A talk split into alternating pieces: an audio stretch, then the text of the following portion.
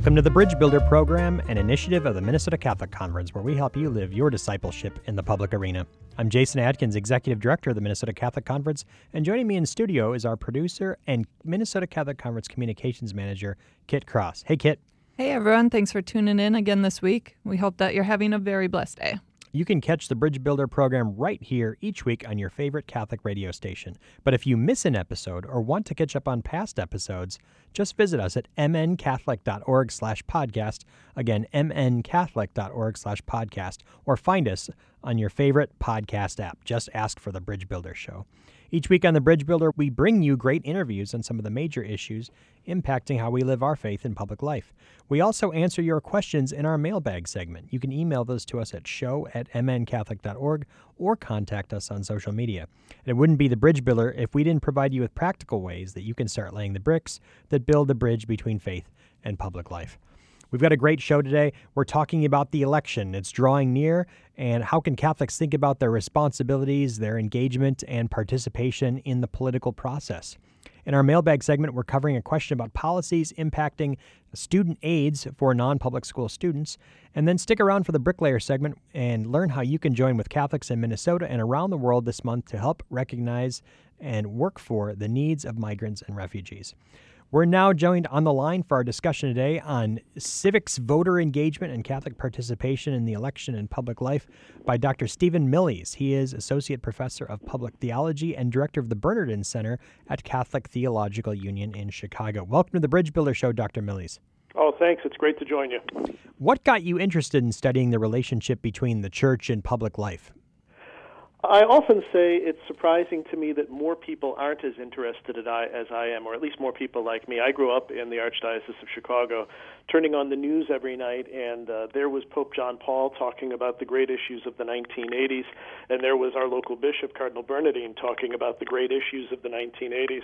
And then we would go to Mass on Sunday and hear those two names uh, recited in the Eucharistic prayer. Uh, the, the intersection of faith and public life never seemed very mysterious to me. It always seemed very natural. Like I say, it, it, I'm, I'm surprised more people aren't as obsessed as I am. It's a fascinating subject, and certainly we at the Minnesota Catholic Conference make our living working at the intersection of religion and public life. But it seems that at the level of the person in the pew, the, the great resources and documents and teachings from the popes and the bishops, they just don't translate or haven't made their way down that far yet and haven't been really well absorbed. Why, you, why do you think that is? Well, that's a complex problem. I think I would point to two things. The first thing I would say is we are a great church of intellectuals. We've really got a fantastic tradition of theology and philosophy and ethics, very well defined uh, and, and, and very tightly packaged in such a way that it all coheres, it all hangs together, it all makes sense. But the world's not a philosophy classroom. And I think sometimes we make the mistake of treating the world as though it's a philosophy classroom. And I think sometimes that's alienating for people in the pews. The other thing that I would say is that on some level, I think we have to acknowledge that this is a failure of catechesis. But in a very particular sense, it's not a failure to pass on information. That would be the first thing that I talked about, that there's something in the way we're trying to transmit it that I think doesn't quite connect with most people who don't spend their lives in universities and classrooms. Rather, I think it's really we've somehow failed to build the bridge to the lives that people are living in the world. So that their worldly lives somehow, at least in my experience as a parishioner, sometimes seem more credible to them than what the church has to say, which is very easy for them to dismiss as seeming a little unrealistic or a little naive. So, in an overall sense, I think we've really failed to connect with where people are. I think that's the challenge that sits before us as we now, you know, look at diminishing church participation, church attendance, and wonder what the next step is going to be. I think we've got to focus our attention there, and it's a bigger question than the church in public life. Well, certainly, uh, in a show called The Bridge Builder, your answer uh, definitely resonates, and that's what we try to do here: is translate some of these great concepts into practical things that people can do and and consider as they bring their discipleship into the public arena.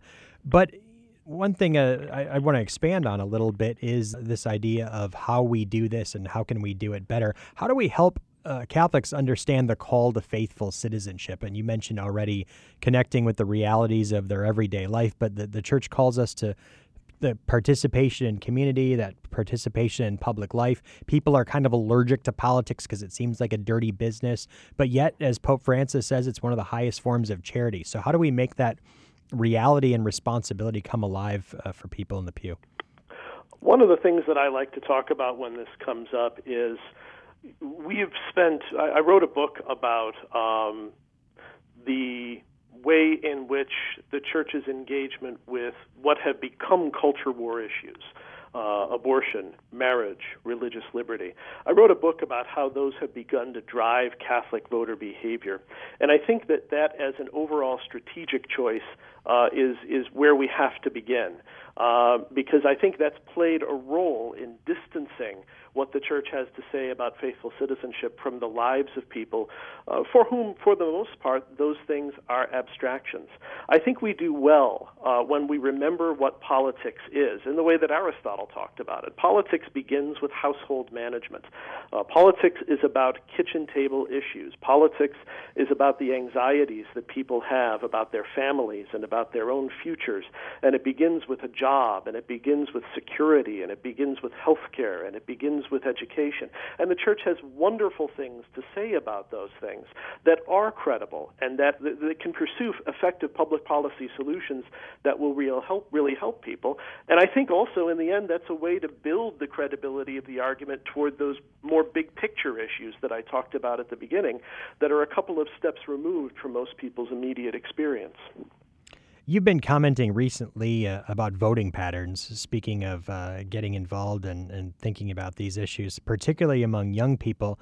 The U.S. has one of, or perhaps the lowest youth voter participation rate in the world. Why do you think young people in the U.S. choose not to vote, and do you see a potential change in that this year? Well, I think it would be important first to say that in an overall sense, the U.S. has one of the lowest voter participation rates in the world, uh, even if we don't break it out by age. But certainly, I think what you say is true. It, it, no matter uh, what the movement in voter behavior, whether it's midterm elections or presidential elections, there's always a, a staggering step uh, from uh, that we can go in age groups from millennials all the way up to silent the, the silent generation in terms of voter participation. In part, I think there have been changes in our culture that have encouraged young people to disengage from institutions. This is part of what's happened, I think, in our churches as well. But we've had a growth of media culture and of consumer culture that has taken up a lot of the space in too many people's lives, and certainly even more in young people's lives who aren't thinking as much about the kinds of kitchen table issues that I mentioned before.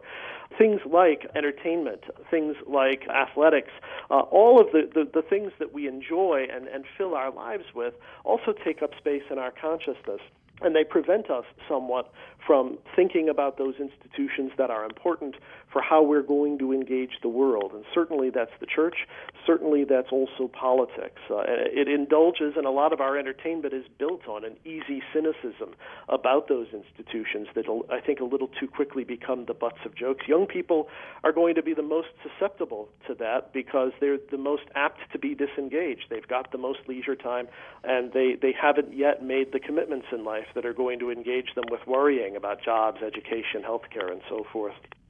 We're talking about the election, Catholic participation in public life, and voter engagement with Dr. Steven Millies. He is Associate Professor of Public Theology and Director of the Bernardin Center at Catholic Theological Union. Dr. Millies, so much energy and, and exasperation and social media time is spent worrying about the presidential election yet few are aware of the identity of their local candidates or the issues uh, that are really impactful at the state and local level. What do you think drives this dynamic, and what can the church do to refocus people's attention? Oh, well, uh, hmm you're going to stump me a little bit with that second part. Let me start with the first part and see how we end up. You know, I, I taught uh, political science for 10 years, 15 years, excuse me, in the University of South Carolina system. And uh, I can remember 10 years ago, 10 years before the 2016 election, predicting that one day this country would elect a reality TV star to be president of the United States. I, I never dreamed that it would happen that quickly. But but I think what you're talking about, and I think the reason that people focus so much on the presidential races without thinking about congressional, to say nothing of state and local races. The reason is because I think of the, the celebrity mindset that pervades the way that we engage with culture. And it's the reason, too, uh, why uh, electing a reality TV star uh, can seem like a natural sort of thing because politics becomes a sort of a variety of entertainment if you turn on CNN to watch coverage of a presidential debate or something like that, I, I would encourage you to try to persuade me how the framing of that coverage, the graphics, the way that the talking heads talk about it, how is that coverage different from the way that they would cover a football game? To me, they look identical. Uh, and I think that's a big part of the problem. We build up this celebrity idea, and then this becomes dominating to the degree that we can't see anything else. If the church can do anything, think I would say this. If the church could do anything, it is to do precisely what Pope Francis has done. This is one of the quieter things that he has done in his ministry, and I wish more people would notice and talk about. He's talked about the importance of politics as politics, to really appreciate it as what it is, as this uh, variety of civic and political love that we have to take seriously. Politics isn't about parties. It's not about partisanship. It's not about interest. The, the, meaning of the word has to do with relationships. It has to do with what we share in common. Uh, if the people can hear the church telling them, if the church can devote itself to spreading that message, that our relationships in our communities, local communities, state communities, and then eventually the national community, that that's really the important thing, and that politics is a way of recognizing what we owe to one another, a duty of citizenship to really take this seriously. I think that's the most effective message. Although I'll add, I think in some ways, I think that's what's really on the ballot in 2020. Do we want that sort of politics anymore at all? We're speaking with Dr. Steven Millies, Associate Professor of Public Theology and Director of the Bernard Center at Catholic Theological Union. What you're saying really resonates in terms of the political conventions and what those look like. If people have mortified themselves and sat through some of that, it's really a exercise in, in personalities more than it is principles and, and politics. So I think uh, you're right on in that point. One of the things that uh, you talk about is Pope Francis and the importance of politics as politics, his World Day of Peace message from 2019 goes into that uh, in great detail and absolutely fabulous meditation on the task of politics. But it seems that the Catholic social teaching principle of solidarity is is more important than ever, and perhaps could be a bridge or a, a way in which we can transcend politics as usual. It seems that both parties preach a sort of counterfeit solidarity that really masks a, a, kind of libertinism underneath. Where do you, where do you see uh, this the role of solidarity and the importance of solidarity in in rebuilding our political culture and our public life? Let me say something about two archbishops of Chicago, if I can, speaking to you from here. I, I, the, the thing that I quote most often from Cardinal Francis George is an observation he had uh, while he was archbishop here that most Americans, even Catholics, are at bottom culturally Calvinist. Uh, that is, that they, they believe really in a variety of individualism, and that individualism pervades the way that they even think about being believers because it's so much in the water, it's in the atmosphere, it's all around us here in the United States, and that means it's totally bipartisan. But the second uh, archbishop I would mention is our current one, Blase Cupich, uh, who I think, uh, actually, I guess I'll talk about three archbishops because Cardinal Cupich, shortly after he got here in Chicago, gave a talk where he, I thought, made a real contribution and an improvement to Cardinal Bernardin's consistent ethic of life, where Cardinal Cupich proposed instead thinking of it as a consistent ethic of solidarity.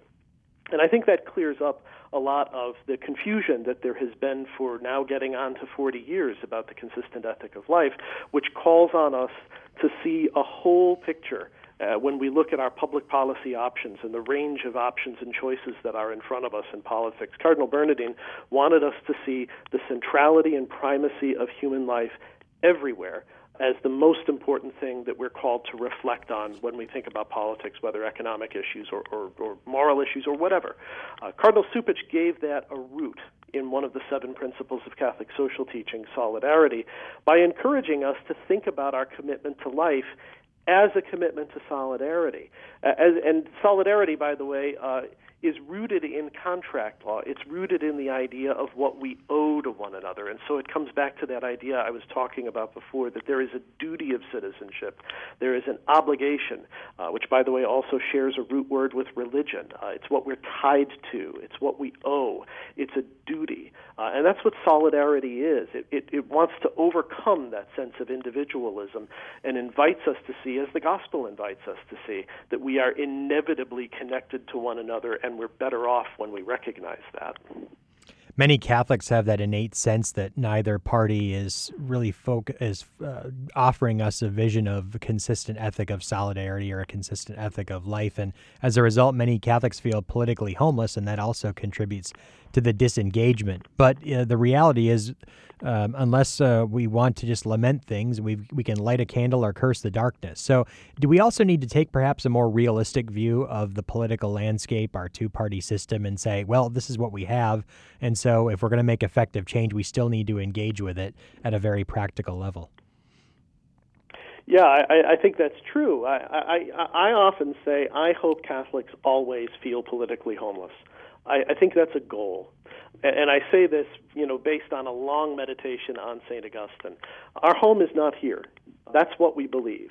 We are on a pilgrimage here, and, and we are here to take part in the world and to use the world and to work out our salvation. But we will not solve the problem of evil before the end of the world, before the final judgment. It's always going to be with us, and we are always going to be immersed in it. I think the most dangerous idea that we have is that there should be some sort of political choice that will leave us with clean hands. That will never happen. Uh, and if we start to think it's happening or hope for it to happen, we're, we're doing politics wrong. Politics is about choosing among options that are inevitably sinful because we are in an inevitably sinful world and trying to be the voice of justice, mercy, and peace wherever we possibly can within the bounds of what's possible. Uh, really appreciate that uh, very uh, prudent and thoughtful uh, reflection on the possibilities and limitations of politics. I think that's a helpful corrective to some of the uh, the ways in which idealism can also lead to disenchantment and then disengagement, a false idealism, perhaps.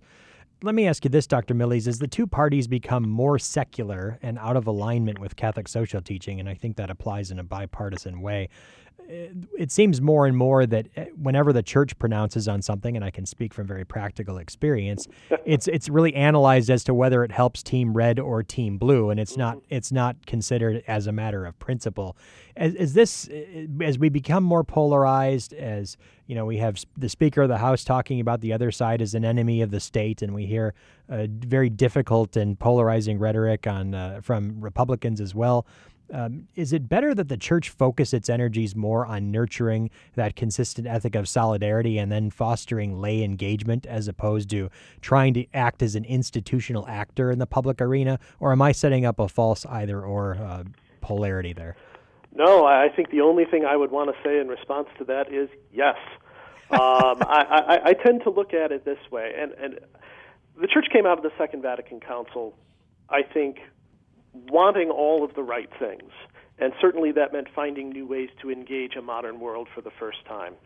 And I think we embarked on trying to be politically effective in ways that seemed like they would be a good idea, and, certainly wanting all the right things. But ultimately, it, I think the evidence is in. It's it's been over 50 years now, and, and we really have been drawn into the polarization, and we have fueled the polarization. Uh, it's once you begin engaging in partisan activity, it's very hard not to be a partisan, and, and even if you're improbably successful and, and aren't a partisan, it's very easy to be perceived as one. So I think you're exactly right. I, I think the most effective place to work out faithful citizenship is in the pew. It's in the neighborhood. It's in the parish. It's in the, the donut hour after Mass on Sunday morning. At the end of the day, uh, as Pope Francis has reminded us, the church is here to form consciences, not replace them. We've got to be in an ongoing conversation among ourselves about where it is that we can be the leaven in this world. And, and it's very important, too, you know, I want to hit that last point one more time.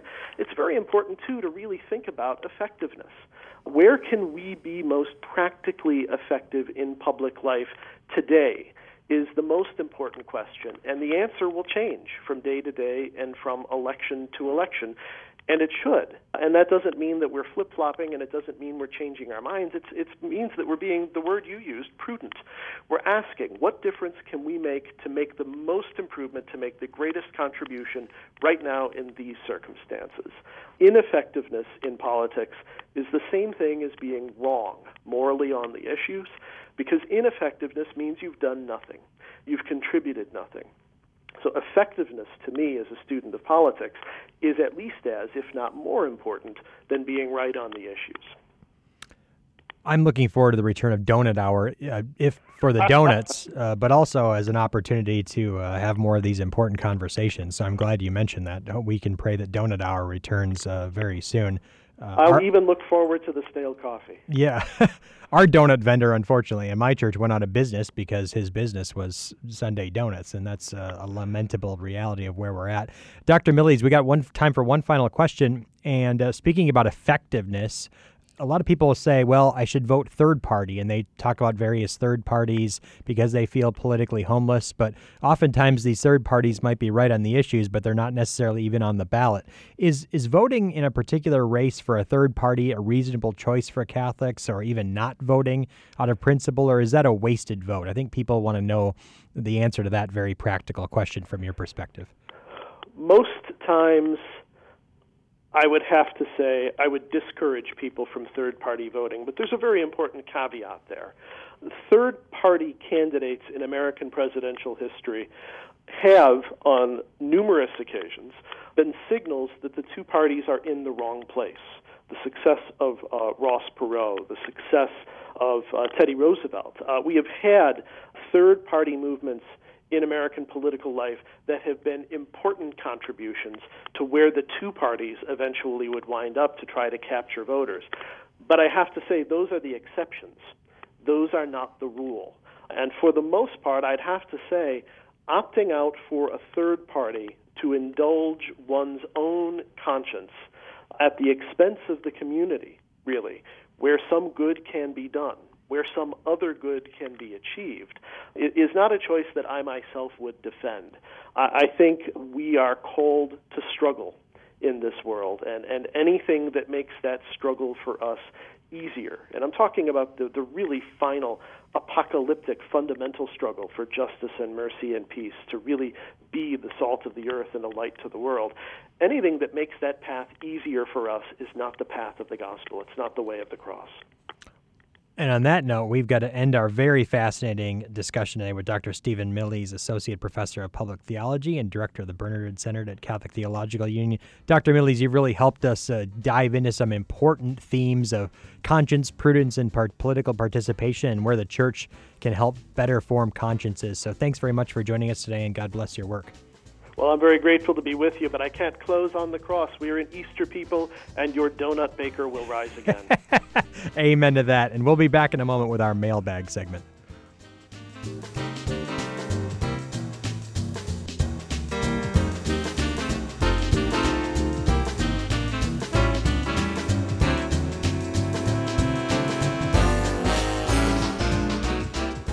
Welcome back to The Bridge Builder, where we help you connect your Catholic faith and public life. I'm Jason Adkins, Executive Director of the Minnesota Catholic Conference, and now it's time to jump into the mailbag to hear what comments and questions you've been sending our way.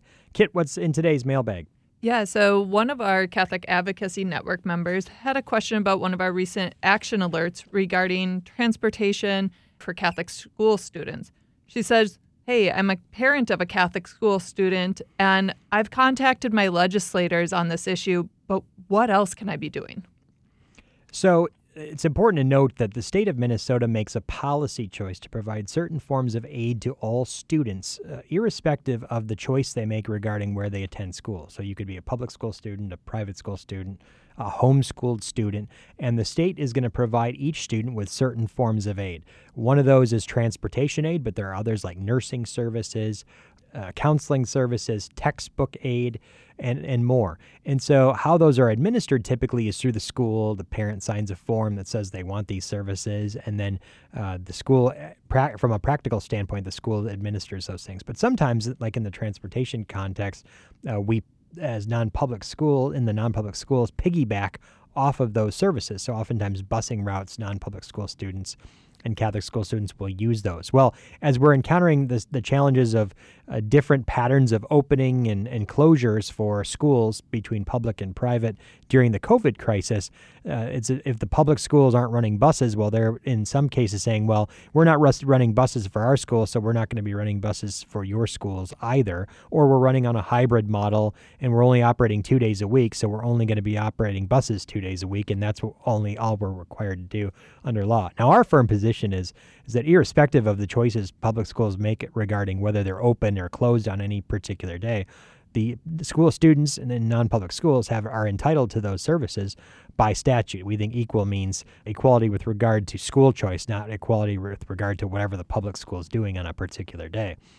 And so we've asked legislators, the governor, and the Department of Education to make sure that school districts are applying these aids fairly and equitably. And so it's important that non public school parents and people in the community who are concerned that schools, that kids make it to school on time, regardless if they attend uh, Catholic school or public school, that they can do so safely. In many of our uh, Catholic schools and in our low income neighborhoods where sometimes there are safety issues, um, it's not really practical with two parents working a job, with the streets not always being safe for kids to not have those busing aids. And so, from the standpoint of just pure safety and convenience, uh, non public school students should have those aids and those resources. And it's important that public schools apply them. And in fact, it's in a public school's interest because the way the transportation formula funding works is that if they don't use the busing services, they don't provide busing for non-public school students, it's going to affect their busing formula and their busing dollars down the road. So there's no reason public schools and public school districts should not be providing transportation aid to, to non-public school students.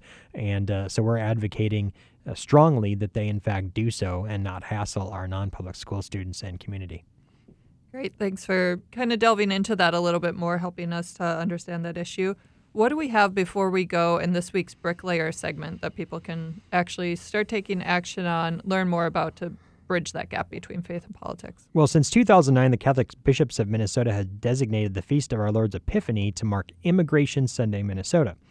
This year, Minnesota's bishops have moved this day to Sunday, September 27th, to join with Catholics around the world to mark World Day of Migrants and Refugees. This year's theme for World Day of Migrants and Refugees is Forced to Flee Like Christ. Immigration Sunday is an important moment for Minnesota Catholics to show their commitment to welcoming migrants and refugees, refugees in our community through prayer, education, and action. By accompanying our immigrant brothers and sisters in our communities, we can not only help them integrate into our communities, but also show that we see and welcome Christ in them. In his annual message for World Day of Migrants and Refugees, Pope Francis places a great emphasis on the need for pastoral care for displaced people. In this letter, he writes Displaced people offer us the opportunity to meet the Lord, even though our eyes find it hard to recognize him. His clothing in tatters, his feet dirty, his face disfigured, his body wounded, his tongue unable to speak our language. In his letter, Pope Francis emphasizes the relationship between six practical actions that we can take to better serve those who are displaced. We have to know in order to understand. It's necessary to be close to those we serve. In order to be reconciled, we need to listen. In order to grow, it is necessary to share. In order to promote and to protect, we need to be involved. And in order to build, we need to cooperate so much of our immigration discussion is rooted, it seems, in identity. And we have to recognize our fundamental identity as brothers and sisters and with a common humanity and members of the body of Christ or potential members of the body of Christ instead of defining ourselves specifically and primarily as citizens of one country in, with respect to citizens of another country. Our duties and rights really are defined by our primary identities and in terms of what we owe each other by our common humanity and our status and identity as Christians. Around the world, we know that many people are forced to flee their homes due to violence, hunger, poverty, and disease. But what does this look like in our own state? As we approach Immigration Sunday in Minnesota, we encourage you to begin examining what it means in Minnesota and for those in your community to be displaced. Visit us at mncatholic.org slash immigration Sunday for further resources that can be used at your parish. Again, that website is mncatholic.org slash immigration Sunday. That's all the time we have for today. Listeners, you can be part of our mailbag segment. Just send any of your questions or comments to show at mncatholic.org or connect with us on social media. Then tune in next week to find out if we include your question or comment. Remember, you can catch up on any past episodes online at mncatholic.org slash podcast or search for the Bridge Builder podcast on your favorite podcast app. Thanks so much for tuning in today to The Bridge Builder. I hope you enjoyed our very fascinating conversation with Dr. Steven Millies. We'll be back again next week with another great guest, more of your comments and questions, and a new way for you to build bridges between faith and public life. I'm Jason Adkins of the Minnesota Catholic Conference, and for our producer, Kit Cross, thanks for listening and have a blessed day.